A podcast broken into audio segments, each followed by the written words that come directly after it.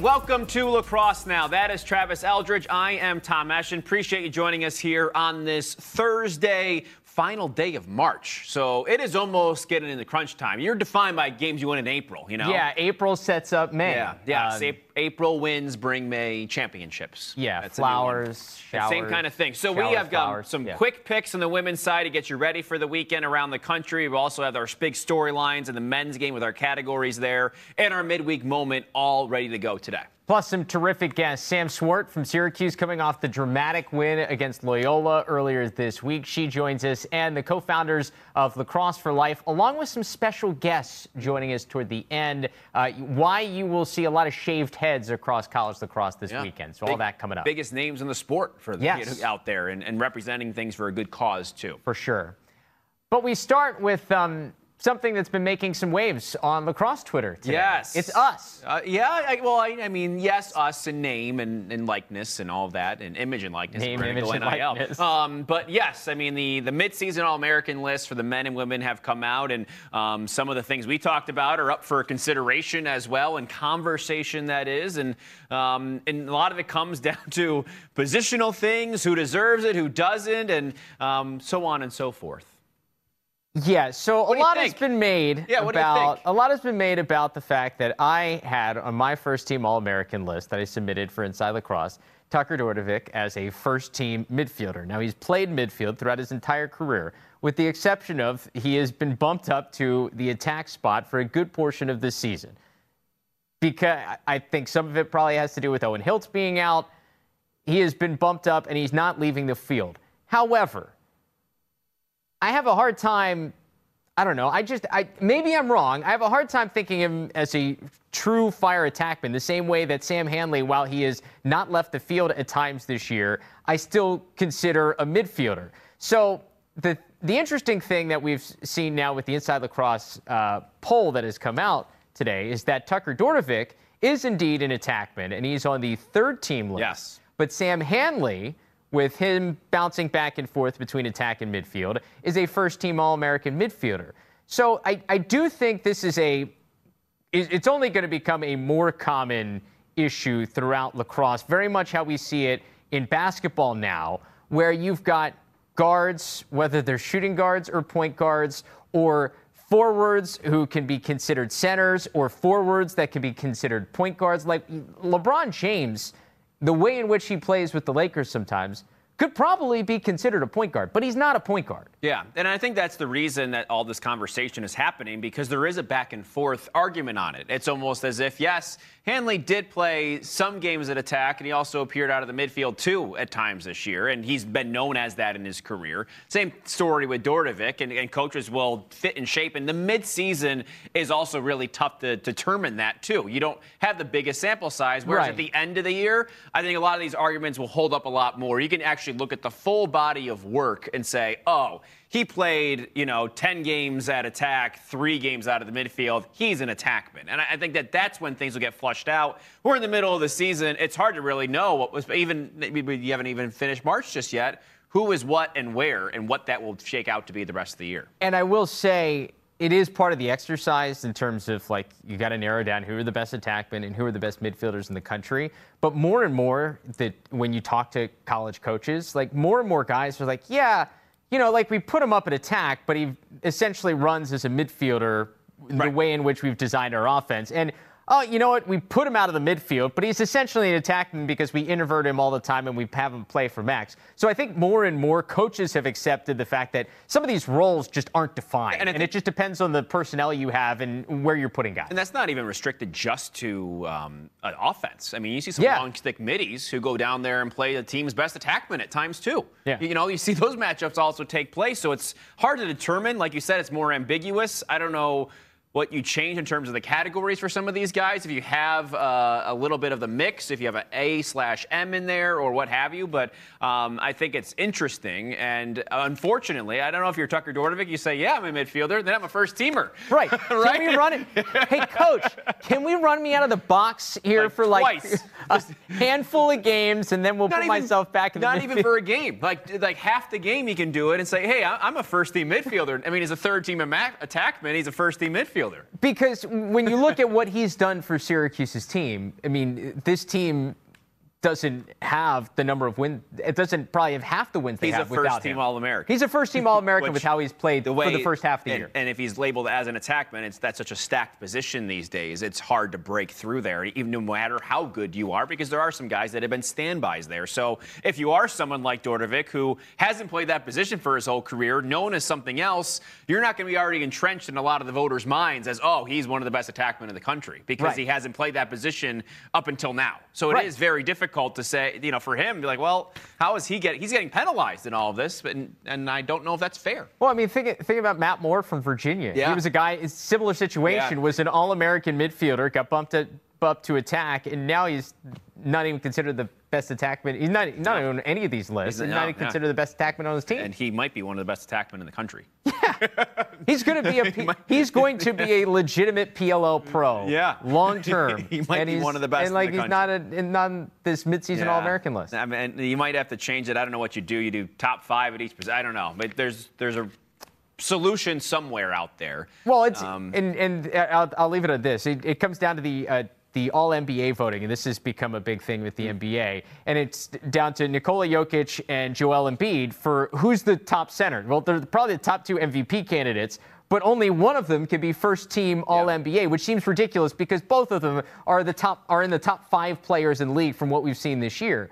So there's there's talk on do you vote one of them a power forward, but then you have to have all the voters on the same page because only votes for center count for center and only votes for power forward count for power forward. So then Jokic could just be left off altogether if you move him. And then, but it fe- feels Yeah. wrong to have one of them not on the All NBA list. So it, it kind of comes down to that. And it's the same thing with Dordevic. Like I've, I really do feel he's playing at a first team All American level so far Right. this year. Yeah. You want him to be on the list, but you can't put him ahead of Shellenberger, Wisnauskas, and uh, who else is up? And, and, and Chris Gray, because those guys are having transcendent years as well. You're right. And you could do, I guess, just for the sake of this exercise, you could say, give me six offensive players, but then you're going to get all attackmen every year because Right. it's, you know, And people then you look at miss the out on scoring, the you look at the stats, you miss out on everything that a midfielder brings to his team. And I think you can't just split it offense, defense right down the middle. You Right. have to make it position specific. It's just hard. It's just hard when some players are ambiguously positioned. So it's you're- Exactly. you're, not really you're uh, juxtaposing two different concepts there at the same time. Anything So- else stick out from the actual list? Uh, all that conversation notwithstanding.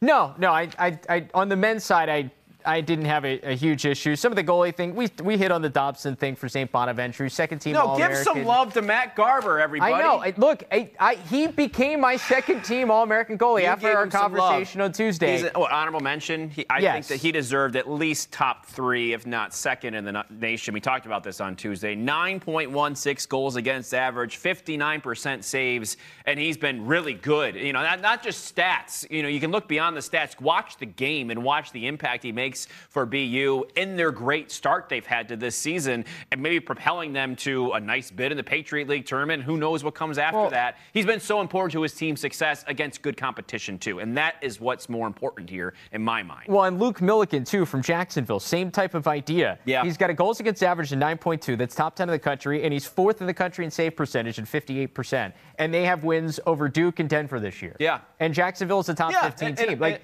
that to me garners some recognition. And nothing wrong with what Brett Dobson's done. You can only play who you play, but his competition hasn't been the same as either of those guys. yeah. And the numbers can get inflated and- by different games. And, Colin Kirst for Rutgers, he's a very nice goalie. I, I think he had a better year last year, to be honest with you. And, you know, so I think these guys have better years than him in at least in the half the season.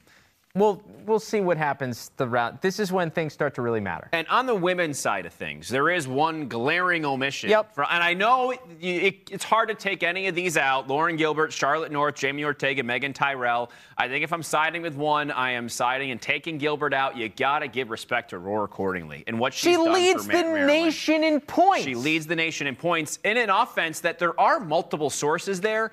And I did a game for them earlier this year, but you're watching Cordingley. And yes, they've got talent around her, but she still sticks out. Yeah. She still scores multiple points a game. I mean, she's up uh, there uh, with uh, Hannah Leubecker, who was outstanding for Maryland last year. She's been good this year, too. But Cordingley, as she goes, so does the Maryland offense. So, yeah, you talk about some of the pieces around her, but she has been such a focal point within that. And you, you know, you know what I mean? It's like if Logan Wisnauskas was leading the nation in points per game right now. Right. That's how far and away, like, And that's she how play- good she's been. Well, and, and not only does she lead the nation in points, she plays for Maryland. Yeah. Like they're they're No. playing a schedule that is up to par with all the other first team All Americans. And we it's don't not a different we don't, we don't say this much. Maryland not getting the benefit of the doubt here. Who knew? Who would have thunk it?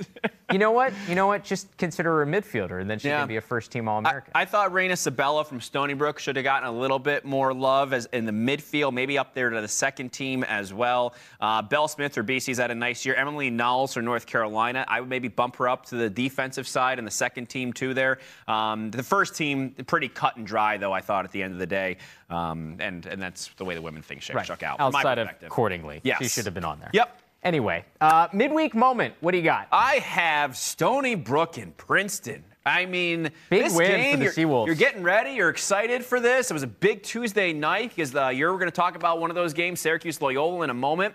And I know it, he told me what it was beforehand. Spoiler alert. Yeah. Uh, Stony Brook blowing out Princeton, 16 to eight, and a really impressive performance for Stony Brook as that was the first single-digit scoring day of the season for Princeton, who has a really good offense, and their defense just hasn't done it. Seven to one was the score after the first half. So Stony Brook came out, and they've struggled at times this year with their starts. They've done it in a few different games. Johns Hopkins was an example example of that, as was their game at Northwestern. Games where they didn't start so well, they started really well in this game as as to, as well. Ha- Hampel had three goals, three assists. Ali Macera, how good has she been? Two goals, two assists, 12 draw controls, three caused turnovers. And they caused problems all the way up and down the field. Princeton failed on five clears. They were 16 for 21 there. And just a performance for Stony Brook that showed us how good they can be. Yeah. And Princeton, some of those questions we've had throughout the year, mainly their defense, answered a bit here as they could not stop Stony Brook. This game, I, I think, says a lot about the Seawolves and Yeah. how far they've come in terms of, all right, not just a great national story that is going to flare out. Like they are legitimate Final Four contenders. To go on the road and do this says a lot. And I, I love that they had they had a bunch of great videos that came out of this game on social media, especially the reaction stuff at the end, the the fun stuff. But there was a video, and they had Joe Spallina talking before the game, and he was preaching to the team about these are the games that make a difference in May. And they knew that this is the type of game you beat Princeton. When it comes down to seeding, these are the games that make you avoid playing Boston College and North Carolina Yeah. at the end of the year when it comes to the quarterfinals and gets you to championship weekend because that's a huge deal. Avoiding to, avoiding playing one of those top two teams from what we've seen so far this year is a huge difference maker for some of these programs whether it's a Stony Brook, a Syracuse, a Northwestern. If you don't have to play them in the quarterfinals, it gives you a chance in the in the in the championship weekend. And I would say few teams have been impacted more by negative seeding than Stony Brook over the last Yep. five, six years. That is for sure. So they they are earning their spot as maybe more so than anybody else ever has. Especially this year, you go down to Florida and win. You win this game at Princeton as well. So they're playing the tough teams in their schedule and they're winning these games. Now they'll wipe, wipe through the America East, not going to get a chance to play in the conference tournament. But right now. The way they're getting these wins and, and the fashion in which they're doing so should get them, hopefully, a favorable draw because they deserve it. yeah, they're making statements. Yeah, absolutely. For sure. All right, Um, talk about Syracuse Loyola. All right, Syracuse Loyola. There was some controversy in this was- game. Talk about lacrosse. And uh, in the end, yeah, there was a there was a, a call that was made toward the end of the game that there was a like a block charge situation. It was called a charge. However, uh, Deemer Class put it out on social media. Probably the play probably should have been dead before the charge. So that is neither here nor there. When it comes down to what actually happened in the game, Yeah. Syracuse builds up a lead, uh, 14 to 9. They led. Loyola scores the final four goals of this game to make it 14 13. But the MVP for Syracuse, and the reason why this game could be a defining moment in the Oranges season, is Kimber in cage. She plays all 60 minutes. We've said it all year. They needed Syracuse needed to figure out the goalie situation. Kimber Hower plays all 60 minutes, makes 12 saves, her first double-digit save game in an orange uniform. And if she can solidify that position, this Syracuse team becomes a legitimate national title contender along with the likes of Boston College and North Carolina because they need somebody in that spot because you know what they have offensively. They're going to score with I think anybody in the country. Defensively, they got to figure it out. Some of the games that they've lost this year, it's because they haven't been able to get stops. Yeah. Can you get stops with some of the best teams in the country? If Hower starts to play like this, I think they can. Yeah, I think so too. I think for Syracuse, they'll be defined by whether or not they can beat BC and North Carolina at the oh, end yeah, of the year. For sure. And uh, I, for Carolina in two weeks, by the way. On the Loyola side of things, I, I think that this is an okay loss for them. I mean, you go and compete with Syracuse all the way through. You make that comeback at the end, and still, to me, they they could be a team that gets within that top four echelon at the end of the year. They showed that against Syracuse. They say they played played right with everybody they they've been up against this year, and there's some teams they've blown out too. So I think that Loyola doesn't have anything to worry about right now. They have No. they have a lot of toughness on this team, as you've noticed. With that experience comes some toughness, and it feels like they've got a bit of a chip on their shoulder. Probably wish they would have won that game, but moving forward, I think they're going to be better off because of it. This very well could be a game that we see in the quarterfinal Yes, round yeah. of the NCAA yeah. tournament. Yeah, I can see that too. Stony Brook, Syracuse, Loyola, Syracuse, Northwestern, Loyola, Loyola. feels like a Loyola Duke would be a Oh. quarterfinal game. Who's No? getting in the top four out Oh. of those two? Of those two, oh, I guess they'll upset somebody along Okay. the way. Okay, all right. Yeah, Just- of just those. I mean, we know it's the top two and everybody else, so it's a conglomeration of That's true. three through ten at this point. Who That's knows true. who those other two teams are? I mean, Northwestern we know is up there, but is Maryland better than Northwestern? I'm not sure. Syracuse, Stony Brook, between those two teams, it's sort of like you're on dividing lines between a couple of those top five teams in the country, and it's going to be a battle for those other two spots in the Final Four, I believe, as, as evidenced by Loyola playing Syracuse so tough. Yeah. and Stony Brook did the same at the For Dome sure. this year Yeah, too. 100%. Both were really, really good Yeah. games. Uh, anyway, speaking of Syracuse, Sam Swart had a nice game against Loyola. Had a chance to catch up with her earlier, earlier today. We have Sam Swart from Syracuse joining us now. Sam, a dramatic game for you guys again. Cardiac 'Cuse living up to the nickname. Uh, coming off the, the win over Loyola, what's the takeaway? We love close games. I'm kidding. Um, takeaway, um, honestly, Loyal's a great team. Um, a lot of my home friends are on that team. So um, great competition, great girls, great coach. Um, I mean, she's still playing. So honestly, it was just great competition and it was awesome to be out there. You got you mentioned the close games. Uh, what do you feel like you have learned throughout the experience of playing so many one and two goal games so far this year? Yeah, um, honestly, it's about having each other's back. I mean, we get in these situations where I've never been in before. I mean, we've never had this many close games. You know, it's either been like a huge blowout or you know, you know, kind of close. But this has just been super close. And honestly, it's about having each other's backs, and you really see your teammates in these tight moments. So, knowing Gary uh, Gait and his coaching style, he's laid back even in the most tense moments. So, I wonder what's it, what's Kayla like now, your new head coach, in these tense moments? Like, what what the difference is there when it comes down to those tight one goal games? That's so funny you're saying that. Um, yeah, I mean, Gary was always so laid back, and you know, he always pulled through too. So, um, I think honestly, didn't think Kayla can get any better, but even in these tight moments, she's even better. So, it's amazing to see what she pulls together in these tight moments, and she's always successful. So. Yeah, it's worked out so well, uh, pretty well for you guys so far. Uh, obviously, a, a very big week for you because not only do you guys come away with a big win over Loyola, but then you find out that you're part of the uh, team for the World Games for Team USA to play the new sixes format. I know you played it in the summer. Sixes, what's it like? one word fast you know if if you're not ready to run i don't know what you're ready for. So no it's fast. It's high pace. Um, everyone's touching the ball. Everyone's getting a you know chance to play you know short sidelines everyone's in and out like box lacrosse. So we played box lacrosse here at syracuse my last five years. Oh my gosh i'm getting i'm aging myself. The last five years here at syracuse we play box inside. So it's kind of like that. You're in you're out you're in you're out. Scoring goals playing defense it's everything. So it fits your game. Is there anything you've done in sixes that like you don't normally do, or is it just like same old?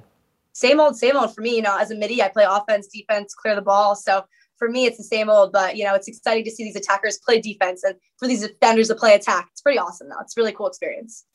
What's it going to be like to represent Team USA on that stage? Obviously, knowing that like that's a big step in terms of maybe going to the Olympics someday. Yeah, um, honestly, I'm just honored and like you know so proud. Like, you know, when I got that message that I was on that team, like my heart just stops. This it's just amazing, and you know, I'm just honestly thankful, and I just can't wait to do more. So. And, and I know, like, you have the chance during those weekends, whether it's for the sixes format or having an opportunity with the the full national team, where like you get all the gear and you wear Team USA. Like, take me back to the first time you got the USA gear and you're putting it on. Yeah, I'm. I can go back to you know the first time I was over there in Maryland. Um, you know, I walked in, I see Kayla Treanor. She's obviously been on this team for many years. She's our idol. We look up to her. Taylor Cummings. You know, I can list so many names, and I'm just this girl, and I feel so young compared to them. And you know, I have so much more to learn. And that's when I got there and I put that jersey on, and I was like, this is just the beginning. You know what I mean? So I thought I made it like you know, did it all, did it all, and then I finally got here and I'm watching these adult players play and it's real lacrosse. And um, it was inspiring, honestly. And putting that putting that gear on, like I wear it still, and I'm like, oh my gosh, this is amazing. So, you know, I'm just honored. That's all. Yeah, it's a it's a cool moment. Uh, let's go back to Syracuse because I was reading in an article, Carmelo Anthony was like your role mo- model growing up. Why why Melo? my dad, you know, I my dad loved Carmelo Anthony, but I wanted to go to Syracuse to play basketball. I know it sounds crazy, and my parents were like, very nice people. They were like, you know, maybe you should try a different sport. Maybe a little too small, you know, yada yada. So I was like, I came to a Syracuse camp instead for lacrosse. And right when I got here, fell in love with Gary, fell in love with the program, just fell in love with the facilities. It was amazing. And you know, I still wear my basketball Carmelo Anthony shoes, but different sport. But um, I just knew Syracuse was it for me. So so, so where where was your basketball game at? Like, obviously, playing at the collegiate level at your size, probably not in it. But like, where did you top out at basketball wise? Um, I'm not gonna lie. Well, I hate to gas myself up here. No, I'm kidding. Um, no, I was pretty good at basketball. Not like Syracuse women's lacrosse basketball. They're amazing. But um, you know, I had my days. I was a little point guard, running plays, but definitely lacrosse was my uh, my, my route. that, that's fair. Uh, there at Syracuse, I know you're in the Falk School, and I believe you're getting your master's degree here as a fifth year. You want to go into like stadium management? Uh, what's the dream job outside of lacrosse? Dream job is, you know, um, obviously ESPN. I want to work in their marketing department, but we shall see where it goes. But definitely always, always reach high. So yeah, and you're at a great school for it. Uh, David Falk, of course, Michael Jordan's agent, so uh, a, a, good school to, to be at. Um, I, I saw the, the Instagram with you and Brendan Curry, the shooting challenge. Are, are, you a big hot sauce fan? I love hot sauce. That's why, like, when we had that opportunity, I was like, Brendan, you're doing this with me. It's gonna be amazing. so uh, it was it was super fun though. Hey, did he really win, or did you let him win? Okay, not gonna lie. Okay, so I won the first one, like actually, he won the second one, and then we, we let him win the second one, third, the third one, my bad. He, we let him win the third one, just, you know, because it's Brendan Curry. So I had to lose, you know. you got to build up his confidence a little bit, right? We did. And I think, I think we did a great job doing that. I did notice in the video that both of you had struggles hitting the, the target right in the middle, and that's probably a good thing. That is a good thing, right? You're not trying to shoot at the goalie. So I think we were successful there. Yeah, no, it, it works out well. You got to aim to the corners. I, when you look at the landscape of uh, women's lacrosse, and, and you guys obviously played at the, the highest at the very end of the season, going to the national championship game last year, but you look up the standings, and in your own conference, you've got North Carolina and Boston College again. When you think of those two programs, what do you think of? For me, um, you know, being here a while, I just think of respect. You know, I respect these two teams so much, and they're amazing. Looking at Charlotte, um, Taylor Moreno, they are just such amazing players, and like again, I play with them at USA and I just have so much respect for them and I'm still we're still learning so much, you know. And um again, I don't want to say the word again, but I just I respect them so much and I respect their style of play and you know, just being out there with them, playing against them, it's just an opportunity once in a lifetime and I'm thankful to be part of Obviously there's respect there and I know there are friendships there, but like what's the rivalry like too, knowing like for BC especially, they got what you guys want to get. um, no, you know, um, we step on that field, it's game time. You know, off the field, we're great friends. You know, always joking, but I think when we're on the field, it's we're going head to head. So that's all I got to say. and it's going to be uh, fun. You got you guys still have uh, those two games coming up this season. We can't wait to see that. Uh, we had fun watching you this week against Loyola. Keep up the, the good work, Sam, and uh, hopefully we'll catch up sometime here down the rest of the season. Thank you so much. Awesome to catch yeah. up with Sam. Uh, by the way, right before that interview, there was a fire alarm that went off. And so she was outside in a car and then she came back in. But the good news is the snow is melting in Syracuse. It, it's not melted yet? No, we're working on it. Okay, well. It's not yet April. A quick picks. Let's go, Travis. Around the women's game. Northwestern yeah. at Penn State. Oh, I'm kicking this off. Yes, okay. you are. Um, I'm going Wildcats. Okay. Uh, over Penn State, 16 to 11. This Northwestern offense is really good. We, we mentioned uh, Lauren Gilbert, first team All American here in the midseason, leading the way with 54 points. But how about the dichotomy of her last two games? Versus Dartmouth two games ago, she goes off for six goals. Versus Michigan last week, she has five assists. Mm. How many players in the country are able to do that, where you, you can do both at an elite, elite level. I think that makes her stand out. Uh, eighth in the country at the moment, almost 16 goals per game as a team. So I like uh, Northwestern to win this one. Let's go out west on Friday, 7 p.m. Mountain Time, if you keep time that way. Colorado at Stanford. I guess it's going to be 6 p.m. Pacific time Just if you want to go that hours. way. Second half of conference play here in the Pac 12. one hour. Colorado I think, can win this game 16 14 over Stanford. They met back on March 25th. Colorado won 17 16, back and forth game. Baiocco had five goals in that loss. Uh, so, I mean, that was a, a nice performance from Stanford. They scored after a Colorado yellow card late in that one. Ashley Humphrey's been really good for Stanford. 20 goals, 49 assists. I want to see her on this list. Please. Yeah, how is she not That's an All American? Glaring omission, by the way. She's third most points in the NCAA, 69 this year. Interesting Side note to this game Colorado 11th in the nation in free position percentage, 5 for 7 against Stanford on March 25th. Stanford 21 fouls per game. That's 95th in the country. They need their goalie, Kara Raheim, to step up. She leads the Pac 12 in save percentage. I do think she'll be able to do so. I don't think she'll be able to do so. I apologize for that. Colorado wins 16 to wow. 14. Really I think pulled that, the rug out from I under I think that they'll get be able to get enough goals and enough of those free position shots, and like they did in the first game, to, to be able to cash in here. All right, let's go to the ACC.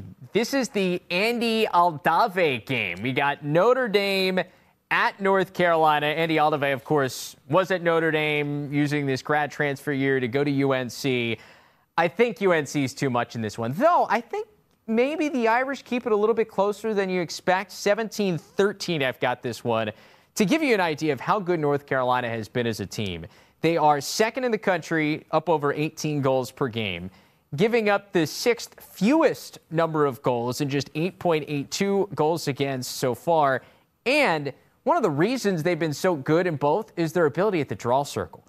Fourth in the country, they're getting possession 61% of the time off the draw circle. I mean, that is elite stuff yeah. in the women's game. Considering it's a, I mean, it's essentially a 50-50 ball when that ball not goes. When North Carolina's but, playing, but not when North no. Carolina. They're like 60-40. Nalls, all them around the circle. Yeah. They get it. Makes makes a big difference. So uh, I got Carolina. All right, JMU at Hofstra, 12 p.m. Saturday. Little CAA tilt here. Mm-hmm. Our specialty. JMU is going to win this 12 to nine. Ooh, low scoring. JMU with wins over Richmond, UVA, Maryland, and Towson over the past couple weeks here. So they are rolling. Hofstra's lost three straight. Tough games. Stony Brook, Vandy, UConn. Isabella Peterson's been so good for JMU as of late. Six goals against Virginia, five goals and assist against Maryland, same against Towson. The only thing that can slow JMU down a little bit more here, Jess Smith 9.08 goals against average, 53.4% save. So she's been excellent here. Molly Dougherty, 11 saves against Maryland, had her on the show yeah. earlier this week, too. I, I like the goalie battle. I think that's going to keep things a little bit lower scoring. Peterson has to go for JMU to be successful. I think she goes just enough to do so. Well, I love what Molly Dougherty told us on Tuesday about Isabella Peterson. I'm like, what's gotten into her? And she's actually roommates with her. And she's like, she realized nobody can stop her. And it was like, okay, I yeah. guess it's that easy. And that's yeah. exactly what it, it, seems like she's doing. Uh, speaking of Maryland, the Terps who lost to JMU a couple of games ago, a bounce back effort against Georgetown uh, with a 15 to 3 win this past oh. week. They go to Hopkins, little rivalry action in the Big Ten. Aurora Cordingley Bowl. Yeah, exactly. But I, I, think the Terps are too much. I think they get this one 15 to 9. Aurora Cordingley against her old team. As we mentioned, mm. she prop she has to be a first team All American at this point in the year from what she's done for this program and to walk into Maryland with all the talent that they have and to be the person as a transfer like this, I think says everything you need to know about how terrific of a player she is. I mean, she's not just walking into any program and taking over. She's walking into Maryland with the schedule that they've had. And I know they lost to JMU, a couple of losses here at the beginning, or just one loss at the beginning part of the season. I, I just think she's, I, I, think this team's too good. I think they get it done against. Hopkins. I think their big wake up call came in the loss to JMU. For sure. I, I, think that they'll um, cruise, and, and that includes maybe a game against Northwestern here down the road that I Ooh. think that Maryland will be inspired to play okay. against. All right, Virginia at Duke.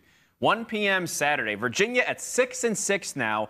Duke's 12 and 1. Yeah. And I like Duke. I think that I, mean I know Virginia's played a tough schedule. I just don't know if they have it. And you look at where their advantage usually lies. That's the draw control circle. Aubrey Williams, a second team All American. Good luck. She goes up against the first team All American and Maddie Jenner, first team uh, this past on the midseason All American yep. list. So you n- negate that entire advantage that Virginia usually has. That hurts. And Duke, number one offense in the country. Virginia allowing 13.2 goals per game.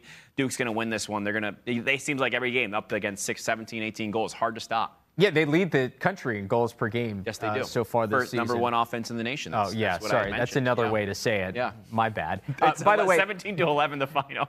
by the way, Virginia, I feel like they've been they've been in all these games. They just haven't figured out a way to win these games. Both, I think that's the the difference. Intrigue here. Both teams coming off of kind of weird wins. Duke just beat Liberty 8-7. Yeah, weird. It was that, that caught me ugly off guard. game. UVA beat Louisville 12-11. So I, I just, I don't know, like Duke, I picked them, but it could be a little interesting. Okay. Uh, how about this? Is a speaking of interesting, yes. little out there in terms of we got like West Coast versus East Coast this weekend, non-conference action. Arizona State at Rutgers. Second game of the weekend for both of these teams. Rutgers plays Michigan, a game that is happening as we are taping this. So a big Big Ten battle on a Thursday for Rutgers at home. You got Arizona State going to Stony Brook on Long Island on Friday before they get this get to this game on Sunday. I've got the Sun Devils in an upset. 14 13. This is an Arizona State team that obviously had the big win over Colorado, was the one that kind of put them on the map in terms of some notoriety here. They've had some tough losses out there in the, in the Pac 12 against some other good programs.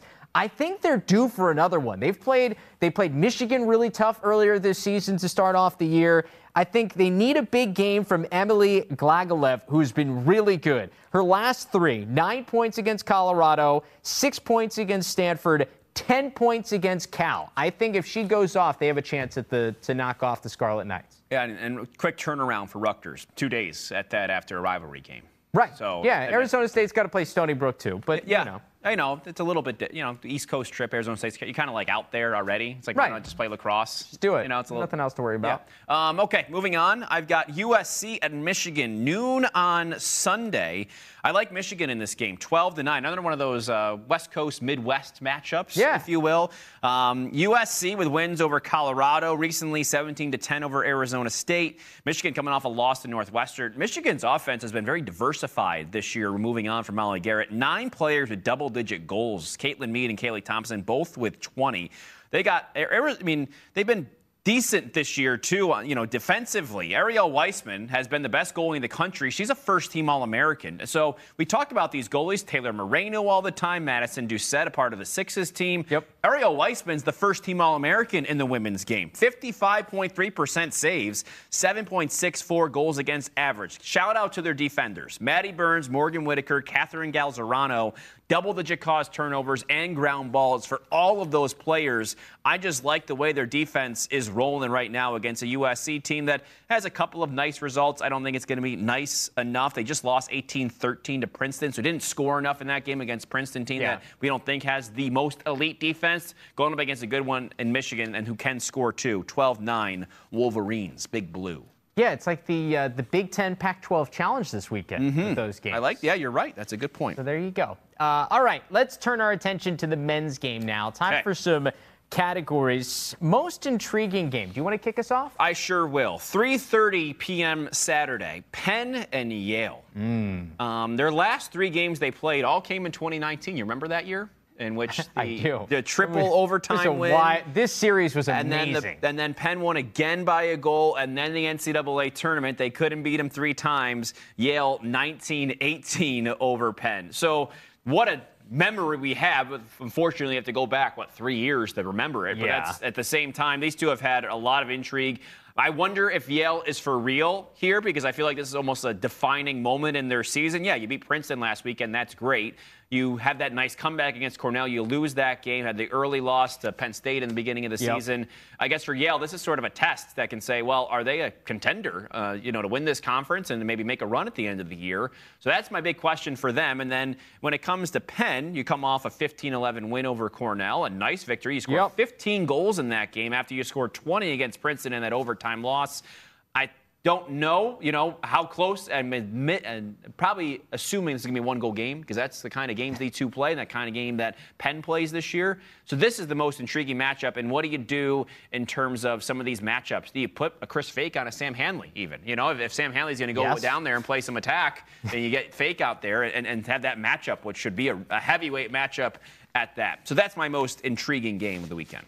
Yeah, you know, I you said uh, talking about like we're gonna find out stuff about Yale. I feel like we're gonna find out stuff about Penn too, because I don't. like, Yeah. as Penn's number four in the country, but like you got the the big win over Duke, nice win over Cornell, but like I don't know, it, I'm still, I'm not completely sold on Penn yet because of like everything they lost from that team in 2019. That was so close to being in the Final Four, but they lost a ton. And so there's still a lot of guys that are not quite yet proven commodities that are now having to do it in big games. Yeah, you're right. I, I- just I think they have some good pieces. They do. And I think that they've got things to build around. Sam Handley, of course, and then you've got Gergar, who's done a nice job at that attack unit too, and Patrick Burkinshaw, a goalie that came in with a lot of you know a lot of expectations at the same time, and BJ Farrar, who you know one of the best long sticks in the country. I think they've got the pieces in the right spots to be able to get the job done. Um, but like you said, this is a test for them. And Yeah, one test for. I think they this should- game. to pass. I think this game tells us a lot about who is the upper echelon of the Ivy League because I think it's pretty safe to say Princeton is there from what we've seen in, in terms of who they've I don't know. competed with out of conference. Yeah. I, I'm, I'm pretty convinced that I like what Princeton has done. Yeah, I, I- I, would just I'm argue not- they're all good. Okay. Give me, give me those four teams right now: Cornell, Princeton, Yale, and Penn. See, I don't know. I'd like I'd like what Princeton has done out of the conference, but like some of the other teams from what we've seen, I like Cornell, I guess, with what they did over Ohio State, but we've seen up and down. I don't know. I'm not completely Okay. sold on everybody. Well, we'll, we'll figure it out then. I think we're going to get, I think out of all of them, I think they're going to be maybe two that rise to the top. And I think the question is it, is it Penn or is it Yale that joins Princeton? I would say it's going to be Penn. That would be my prediction. I know we're not making predictions right now, but I would I kind of like Yale in this one. I would give Penn the advantage. Look out for Matt Brandau. Okay. I think he's, he's due for a really big game at a big spot. Uh, my most intriguing game, going off the radar a little bit for this one. How about High Point at Jacksonville? This Whoa, game, SoCon. That's- This game is really intriguing because there is there are essentially three games in this league in the, the regular season that are going to help set up what the tournament's going to look like and then wh- who's going to represent this league in the in the NCAA tournament. And I'm going to be honest, if I am any team that is seeded one through eight in the NCAA tournament, I don't want to play High Point, Jacksonville, or Richmond in the NCAA's. No, I might. no. I mean, like that. Those are the teams I do not want to see. One of them is going to be in there. So this game for Jacksonville, I think, is gigantic because we saw what they've done in the non-conference schedule. They had the loss to Utah, but now they've blown out three teams that we expected them to beat Yeah. here three in a row. So now it's all right. Let's get down to business. Time to figure out how you do this in conference play.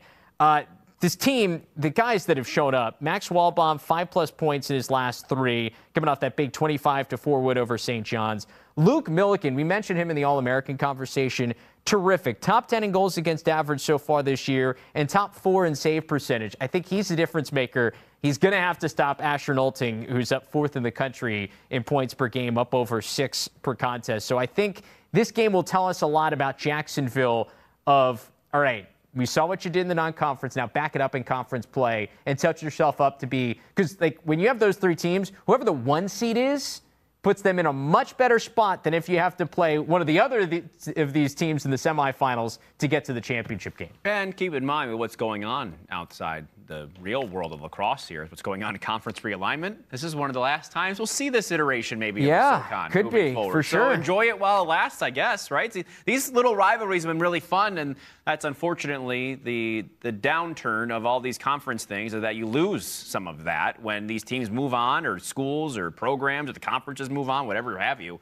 Um, you kind of, I mean, I, I've liked these games over the years. You know, I like this conference tournament a lot, and it's going to be tough to miss that. But don't want to cast a shade or a rain cloud over things. Well, you It's just did, Well, so- I, I'm saying enjoy it while it lasts. One thing to Enjoy say, it. I want to say hi to the entire Jacksonville team because in John Galloway talking on Clark's podcast for USA Lacrosse Magazine was talking about how he wants the team to embrace social media and the rankings because he knows he's gonna they're gonna go look at it anyway. So he's embracing it. Go consume all of it and want to get more attention be, by the way you practice Monday through Friday and the way you perform on the weekends. So, hi, Dolphins. Hopefully, you're listening, and I hope you get a win this weekend. I, I got the, the Dolphins in this one. Travis saying hello to Dolphins. Okay. Hashtag fins up. Who needs a win this weekend, Travis?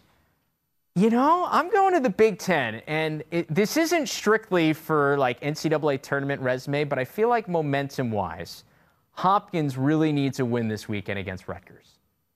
It's a game. This is the Sunday night Big Ten game, 7 p.m. Eastern uh, at Rutgers. Hopkins coming off a win over Michigan, which was huge because if you look at the hierarchy of the Big Ten, you obviously have uh, Maryland at the top. Ohio State and Rutgers have kind of been the, the next two there in the, the prongs. And then somebody's going to get that fourth spot. Yeah. Well, Hopkins, with the win over Michigan, puts themselves in a pretty good spot to get that four seed and find your way into the conference tournament. Give yourself a chance in May. But they've got a game against Penn State in a couple of weeks that will be gigantic in making sure you're in that slot. You beat Rutgers. Your confidence goes through the roof, and all of a sudden, you take some of the pressure off down the stretch of getting into the conference tournament and you bolster that tournament resume. So, say you do beat Maryland at some point, whether it's in the conference tournament or at the end of the regular season, all of a sudden you That's got. not happening. I I know, but I'm just saying. That's a bad you, hype. This is a fine hypothetical. That's not a good one. I'm sorry. I didn't mean to cut you off. I'm just saying, with what we saw from Hopkins a couple of weeks ago when they lost to Navy and Delaware back to back games. It's a bad weekend. It was a really bad weekend. They bounced back really nicely mm-hmm. against Michigan. You yeah. string a couple together, it strings some confidence together and some belief that by the end of the year, this could be a team that even if they don't win the Big Ten, will be on that bubble conversation because right now they're not unless they beat one of these teams the Rutgers the Ohio States the Marylands like they they got to they got to find a way to get a couple of these wins if they get this one I think it goes a big way so that's why they're they a must win? I don't know. It, would be a tall task. It has, if they're going to beat Rutgers, it has to be a lower scoring game. I don't think they can run with them. No, I think if they're going to do it, it's like 13 to 11. Yeah, uh, yeah, okay. Uh, that's a good deal. All right, who needs a win? Yeah, who do you got? Notre Dame needs a win. They do need a win. Two and four. They play against Syracuse this weekend. And you first look at their schedule to finish the season. And they're two and four, don't forget. They have the win over Michigan and Detroit Mercy. Started with the losses to Georgetown, Maryland, Ohio State. Yeah, you can play at great teams. If you lose all of them, that's not helping. They it have does help the RPI. against Syracuse, Duke, Marquette, Carolina, Syracuse, and Duke going through the end of their season. So you look at that schedule, and you got to pick up some decent wins. Or just win all of them. Sooner or later. And now is the time that you got to get going because you can't hit those last few games and whatever the situation might be and, and start losing them. And then you get behind the eight ball, and, and now you're, you, you have to win now because you haven't won yet, anybody, beat anybody good. You have to start accumulating these wins because everybody else in the country seems to be doing that in these other leagues. You have to start doing that too. You got to stack that resume. Like Travis was saying, Johns Hopkins in the Big Ten. Notre Dame's got to start doing that in the ACC. Interesting game against Virginia last weekend. So they lost 12 8 held Matt Moore to no goals, two assists in that one. Notre Dame at it's like Notre Dame is trying. There's a game I used to have on the Xbox Kinect. It was like Kinect Adventures where you're trying to stop the water and you got to like put your toes up and your your arms and and the water's coming through all these different cracks in the yeah. aquarium. Notre Dame's like that because they had four shot clock violations in this game. They won 14 of 24 faceoffs. It might have been, I didn't check, but probably the only time this year in which they've had the advantage of the faceoff X.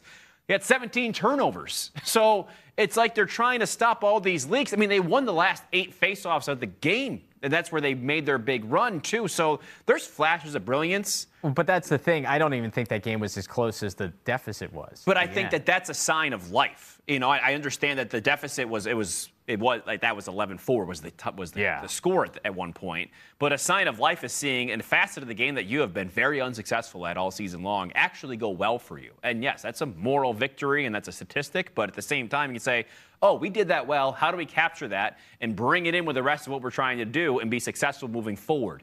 My interest is seeing how they can do that against Syracuse this weekend, who comes off a big win over Duke. So Notre Dame's a team I think that needs a win, considering their schedule moving forward isn't as strong as it normally would be. So you have to start accumulating wins. I think Syracuse needs a win too. I, I think this game, both both sides. Yeah, I've already written off Syracuse, so.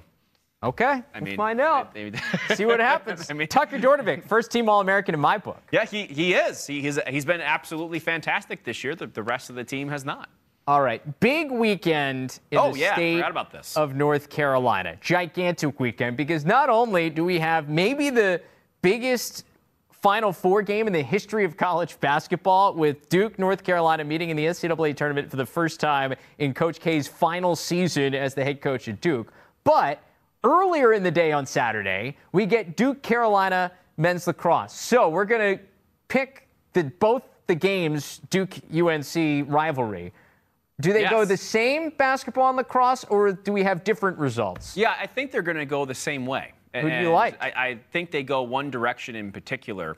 Um, they're going the way of Duke, and you know. Okay. now is the, t- the you probably feel the fever on campus, and you've got a you've got stars. It feels like on the Duke side. Yes, Chris Gray is a star as well, but Duke has that stacked feels like roster of stars that are all going to be in the NBA lottery, and that's what you look at the Duke lacrosse team and see. I mean, Paolo Banchero is that Brendan o- Brennan O'Neill on that side of things, and it's a matter of those stars shining the brightest for Duke. And I know that there have been some questions, and you wonder exactly what they're all about this year because they've been inconsistent, and now it's been inconsistent for a while. It feels like since even last year with Michael Sowers that came in, and Sowers was great. It just you never really felt like they clicked, and I think that's the same this year.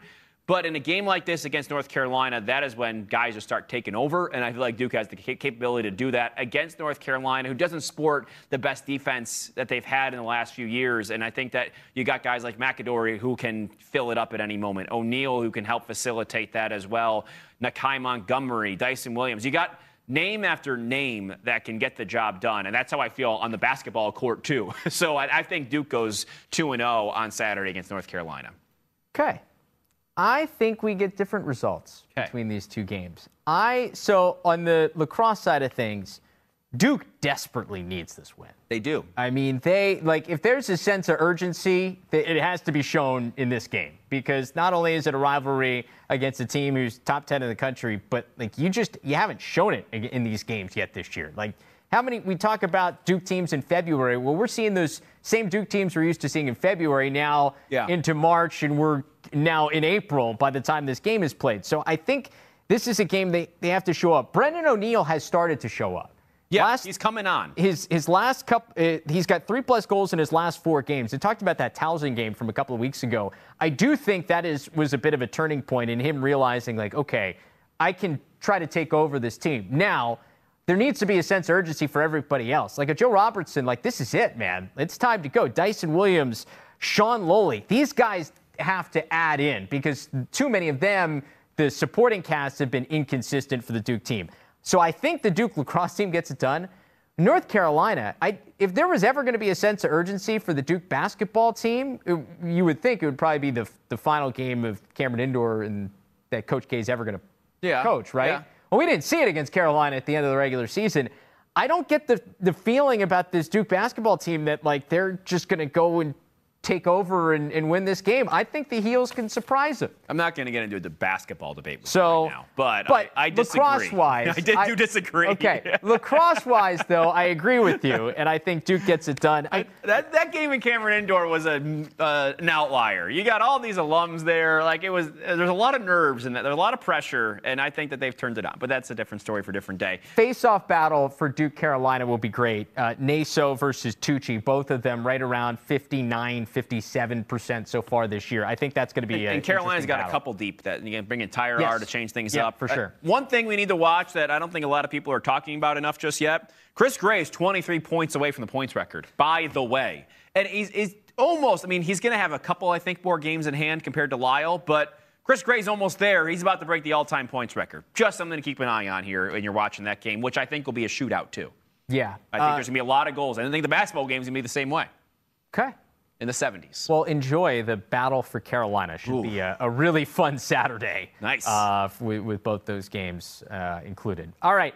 Uh, s- speaking of Saturday, we may see a lot of shaved heads across the country in college lacrosse. For more on that, we're joined by a, a bunch of guys from Lacrosse for Life. We are now joined by a whole host of guests. We'll run through them now. We've got the co-founders of Lacrosse for Life, Tommy Hale, Ben uh, Baranker and Connor Fox joining us, all former Brown lacrosse players. Now we got some current players as well. Marc O'Rourke from Bryant, Owen McElroy, the goalie from Georgetown, and Chris Brown. Huge appreciation for all these guys for joining us. Uh, we're going to start with the founders from Lacrosse for Life because it's a big weekend here coming up. And uh, Connor, we'll, we'll start with you about where this idea came from for Lacrosse for Life, where we're going to see a lot of shaved heads here this weekend once again. Yeah, yeah, absolutely. Thanks for having us. Um, certainly appreciate it. This uh, was born out of uh, a fundraiser that Tommy Ben and I participated in our freshman and sophomore years at Brown. Um, similar model, shaving our heads to, to support cancer research and awareness. Uh, we had always had a drive to to do something on our own, uh, you know, start our own philanthropic initiative, um, and it was something that that we had always gotten excited for each year, uh, as did our team. Um, so figured, you know, what better model to adopt than than the head shave model, um, and what better community to tap into to try and get some momentum behind it than the lacrosse community. Um, obviously, special place, special community, something that we're we're all proud to be a part of and indebted to. Um, so adopted that head shave model um, and, and, tapped into the community. Unsurprisingly, received tons of support, tons of response, lots of energy and excitement from teams across the country um, to, to, to get going and, and, and support. Um, so very thankful that we've been able to, to, to do this thing and, and had the support that we've had. Um, and that's sort of where it started. We think, uh, obviously, in, in, the grand scheme of things, shaving the head for uh, for, for, for a donation to be made in your name and the program's name is a fairly small sacrifice um, when you zoom out and, and, and, and, sort of look at things uh, on an all things considered basis. So that's where we that's where we got started. Yeah, and we continue on here this year after missing a year due to the pandemic. Obviously, it made it difficult for everybody. Uh, Tommy, pick us up. Year, uh, the first time we had a chance to do this, now to year two. Where are we at? Yeah, so I'll just, I guess, start back on the first year, our inaugural event uh, for Lacrosse for Life. That took place the first weekend in March 2020, right before the initial COVID shutdown. Leading up to this weekend, we were actually we are unsure, uh, as kind of talked about the turnout we were expecting, but we began our initial outreach. The plan was pretty simple, and we created a group chat inclusive of friends and former teammates from about 15 NCAA programs. Actually, the three other guys in this call right here, they were in that, and um, we connected with them to see if they're interested and just kind of get the initial feedback. And they all followed up saying like this is definitely something they're interested in. They had a personal connection, a team-wide connection, and something they want to take part in. So this core group of I guess initial shavers was really kind of what we expected the extent of the whole year one 2020 event to be. Uh, but with that said, with the positive feedback from these guys and the former teammates that we've had, and a little bit of traction, we got the word out to a larger circle, um, and we were connected, thankfully, with the right people who helped weave us into the lacrosse network of alums and coaches. And kind of we picked up from there, getting outreach out to about 50 or so programs who all shared the same positive feedback and said, This is a great event. We want to take part in it. Um, from that point, we kind of had a couple of top tier teams start posting their week ahead social or their uh, shaves on their social, and people started flowing in with inbound interest. So about 40 other programs came up to us with via DMing or via email saying, "Guys, this is pretty cool. We want to take part of it um, and get involved here." So when the dust settled, we had probably we had 92 programs um, across divisions one, two, and three all in 2,109 kids, coaches, I guess, players, and uh, trainers took place. And the events this year, as well as 2020, was about a thousand dollars was a thousand dollars per head. So we totaled over 2.1 million dollars, and every cent of which actually went to Boston Children's Hospital in that event. Um, so we found the programs rallied together to get behind a great cause, sacrificing for something really meaningful. And with the profound impact of this, we saw like firsthand the host team, me, Connor, Ben, we got together and figured, okay, like let's let's drive this. Teams will get behind it and they'll rally, and we can make a real big lasting approach here. So we created a 501c3, which is where we are now, and that brings us, I guess, to this year's event, which I think Ben can touch on.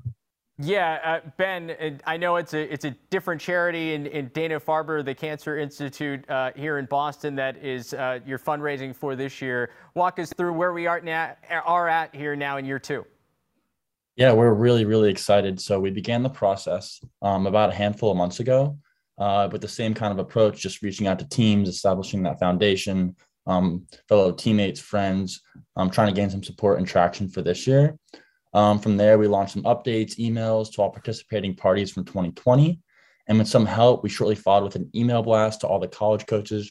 Um, shout out to Pete Sess at 3D Lacrosse to for connecting us with his network. Um, we got a huge response from a ton of the coaches who were psyched to be uh, participating in round two. Um, that they connect us with the point man to run the show for them and get head counts and a picture over to us. So eh, we're kind of in the process right now of talking to coaches, uh, getting the guys on the teams to uh, organize the, um, the, the guys for this weekend. And so far, we've heard from about 40 teams, um, each going to be participating with varying numbers. Um, but we're thinking we're approaching about 1,000 shavers and growing rapidly. And last year, just as we get closer and closer to the event, the teams just start flowing in uh, faster and faster. And you can kind of start seeing this year a few of the teams that are on spring break have begun shaving already. And you'll be able to see uh, full team pictures out shortly. Um, so you can keep an eye out for our social, the Hope Street Foundation Instagram. Um, you'll also see it on some of the big guys as well. Um, they've all been posting, and we're super excited to see all these handsome gents with uh, fresh new cuts. And obviously, uh, this is a cause that uh, hits really close to home for you guys in particular, and, and obviously Connor is um, it's benefiting something that uh, is helping people like your dad, who unfortunately passed away. Connor, what does it mean to see so many people getting involved for a cause that obviously is so close to you? Yeah, absolutely. It's it's it's awesome. Um, you know, I think this is uh, something that that, as I mentioned, we've always been really excited about doing and, and trying to get something started. And uh, been excited about the sport. It became a little more personal for us uh, this past year. Lost my dad in August, um, so we're we're super excited to have been able to establish the Sean Fox Fund at the Sarcoma Center um, at Dana Farber, um, which will see all proceeds from this year's event uh, directly benefiting that fund. Um, so really, really excited about it. He was a, a life lifelong lacrosse guy. It was definitely his passion. Um, four year player at Hobart back in the 80s um, during the run, and, and, one year as a volunteer assistant there, and then uh, you know proceeded to, to work throughout his life in the sport at, at and at 3D. Um, so super, super excited, excited to, to have that going in his name. Um, and again, just really, really thrilled with the turnout that we've seen and continue to see and uh, excited to keep this thing rolling. Yeah, uh, lacrosse community is, as we all know, a very special one. And when everybody rallies together for things like this, it's really cool. So let's talk to some of the former players, or the, now the current players uh, who are participating. Uh, let's start with Marc O'Rourke from Bryant. Marc, uh, when you initially heard of, of what was going on, uh, obviously you're just across town from these guys when they were at Brown. Uh, what, were, what was your thought process of, of wanting to get involved?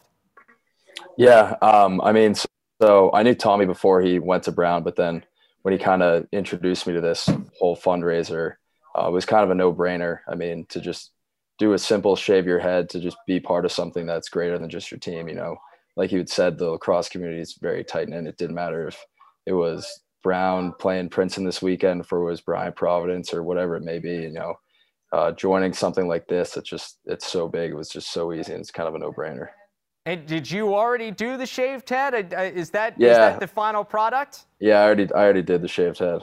Got it. What's what's the rest of the team look like? Um, so right now, I think I think we did probably just over 40 and i wow. think a couple more guys still still to come so was it a was it a uh, like in the locker room deal or did everybody go to a barber to get this figured out uh no it's more so a locker room deal you know brings brings the team together some uh, for good camaraderie somebody busts out the clippers and, and let's get down to work uh, let's go to, to owen mcelroy at georgetown Owen, uh, same question for you. What made this uh, cause something that, that you and, and the Hoyas wanted to get involved with?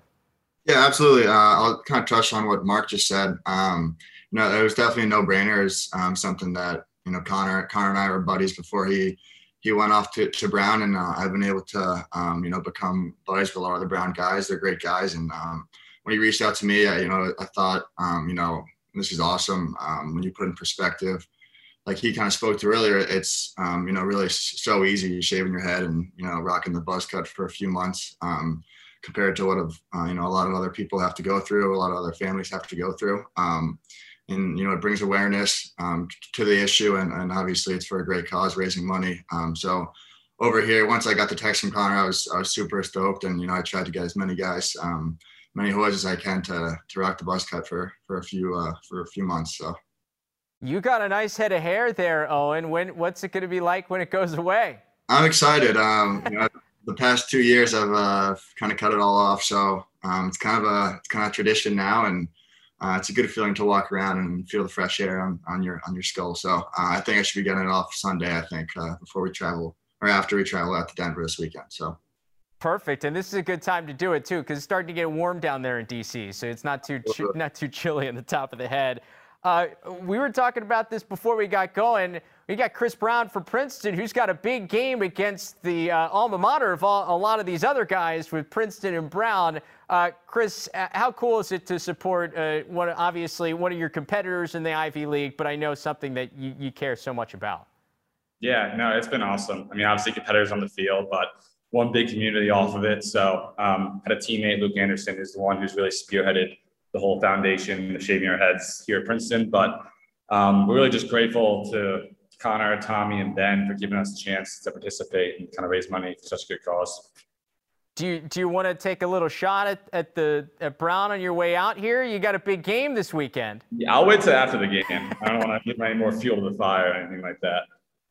Well, uh, guys, we appreciate the time so much. Uh, for people that are watching this video, we've got the uh, where people can go to donate. If you're listening to us in the podcast version, we'll uh, on our social media we'll share the link on how people can get involved to, to help out uh, Lacrosse for Life and now the Hope Street Foundation. To everybody, we really appreciate the, all the time. Thank you, and, and you have our support. So keep up the good work. Thanks, Travis. Thanks, Travis. Thank you, Travis. Uh, awesome to catch up with all those guys. And uh, we'll have the link for how you can donate on our social media pages if you want to help out Lacrosse for Life, such an incredible cause. And they're raising a ton of money. So it'll be cool to see less flow, mm. more clean shaven more heads dough. under. Less flow, more dough. For those. Co- you should you should copyright that. Yes. I, anyway, let's finish up with some NLL. You should, you shoot me an email. They can use that. I'll let them. Yeah. Okay. Um, NLL. Uh, game I'm game watching. Are you watching this week Tonight. I'm watching the game tonight. Okay. While we're on Thursday. the air. Um, so it's 7:30 p.m. Eastern. Bandits wings. And yes, the, the, Bandits are 12, but we talked about this before. Bandits are must watch TV. It feels like whenever they get on the floor, when it comes to the dynamic offense they have, Matt Vinc in goal, they are so much fun. Steve Priolo, they are a ball to watch. And then you got a Wings team. Kyle Jackson now maybe changing a bit of the chemistry there, a goal and five assists in his debut. Big game. He brings this energy in, and you know now it's now or never if you're the Wings. This was a dominating performance for the Bandits last time in Buffalo, 17 to 5 on March 12th. I think maybe the Wings can, can give them a game here at home this time around. It should be a lot of fun. Unlike Eric Church, the NLL not canceling games due to Duke Carolina in the Final Four. So I'm going to Saturday night, get a couple of screens ready during while you're watching the Final Four games. We got Seals and Rock, an East versus West battle. We've been talking about this all year. How good are some of these teams at the top of the West compared to what we see from four up in the East. Well, this is another perfect example. The East has dominated the West all season long. I think I'm really intrigued to see if the Rock win this game. I, I it, it I just continues to tilt the, the scale. This is a huge game for the Seals to show not only that they are the top team in the West, but they're a team that can contend for the championship mm. at the end of the year. Okay, looking forward to that as well. Should be a fun weekend of that, lacrosse, and all sorts of things all sorts of good stuff. Yeah. Uh, we'll be back to recap it all on Tuesday. As always. So we will see you then. Later.